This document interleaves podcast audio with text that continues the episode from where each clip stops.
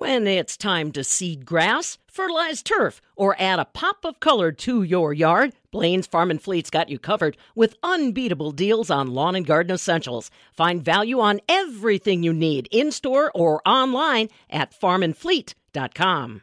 Pollinator Week may be over, but the conversation about bee conservation is still buzzing. Claudio Gratton is an entomology professor at UW Madison.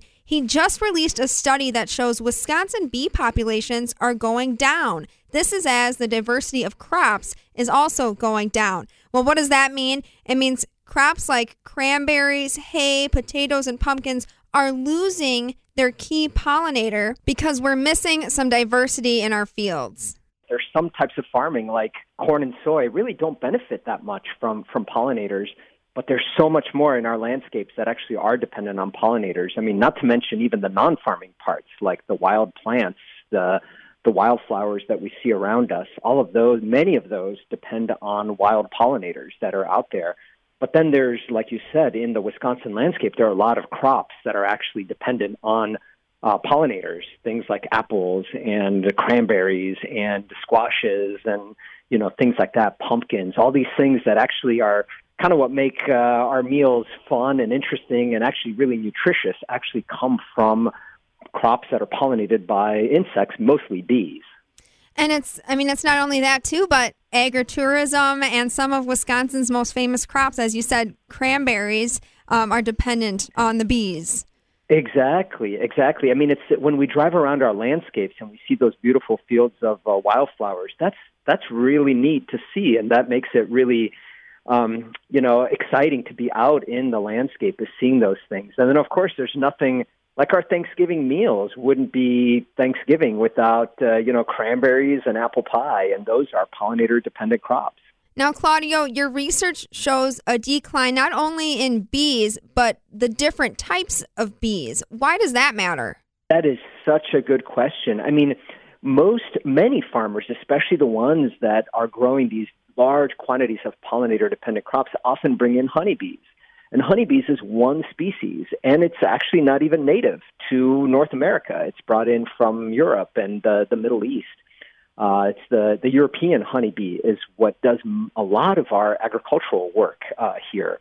And so you ask a really good question, which is why do we need diversity out there? Well, lately in the news, we've been hearing about um, honeybee declines a lot. Uh, honeybees uh, actually are having a really hard time making it through the winter. And so, if you're a beekeeper and you've got 100 hives, here in Wisconsin, the odds are that about half of them are actually going to die out over the winter. And there's a lot of reasons for that. Uh, there's some pathogens, uh, there's some parasites. The varroa mite is really harsh on bees, on honeybees uh, in particular. And then there's other things that we're just starting to learn more about right now, which is there's a lot of pesticides that we use in our landscapes, and those do kill off bees. And and bees don't just pollinate those crops and eat that eat that pollen, but they also use other uh, sources of food. I'm talking about honeybees here. Uh, use those other sources of food that comes come from these diverse landscapes. And so slowly we're losing, actually, we're losing some of our capacity to maintain even those workhorses of the agricultural system, honeybees. So that's one that's one reason why we should be concerned. We've got a lot of eggs in one basket, you know, with uh, with relying on honeybees.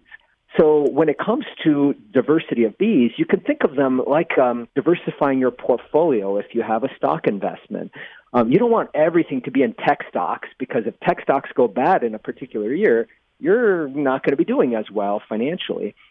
And so a good strategy there is to kind of spread your risk across different types of uh, investments.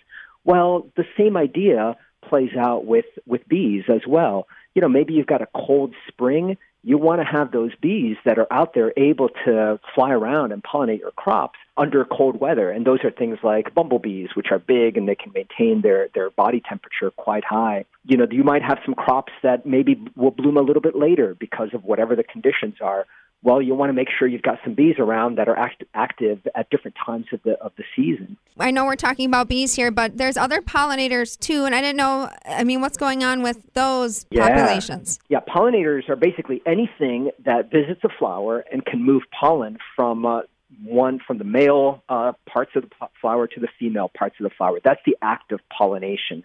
And there's a lot of different things that do that. In fact, it's not just uh, insects. There's uh, not here in uh, in Wisconsin, but bats can offer uh, those kinds of services.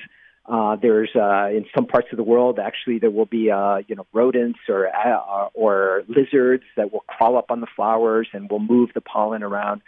Um, there are a lot of other kinds of insects that do this as well: beetles, flies, uh, that will be visiting the flowers primarily just to eat the pollen. But in the process of doing that, they pick it up on their bodies.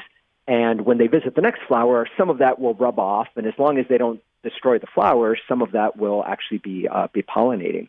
Now, the interesting thing about uh, bees compared to all those others, it, like uh, compared to butterflies, for example, is that bees actually are herbivores. They will be eating the pollen. A lot of other pollinators that we consider pollinators are going for the nectar. They're just like grabbing the sugary solutions that are out there, like butterflies uh, do this primarily. So when you're talking about the, the experts of pollination, it really is bees. But you're right, there are other things like butterflies and so on. Some of these pollinators, these additional pollinators, um, like butterflies, are also uh, have been shown worldwide to be in decline. So what the what the consequences of that are for crops and for, for actual pollination is a bit uncertain because again bees do most of the work. But we do have to be concerned about this general phenomenon of insect declines that we're starting to see more and more um, here in the U.S. Uh, documented, but also worldwide. So, are you thinking of potential solutions? Can you offer some of those up for us today? Yeah, absolutely. Well, so one of the things that we learned in this particular study that, that we did and, and what, uh, what researchers are finding is that one of the ways in which bees in particular are affected in our landscapes is by the loss of uh, what we often refer to as natural habitats, places in the landscape that have those diverse flower resources that can provide that food and shelter uh, for them uh, as well. And agriculture the way that we practice it in many parts of the world has become very intensified.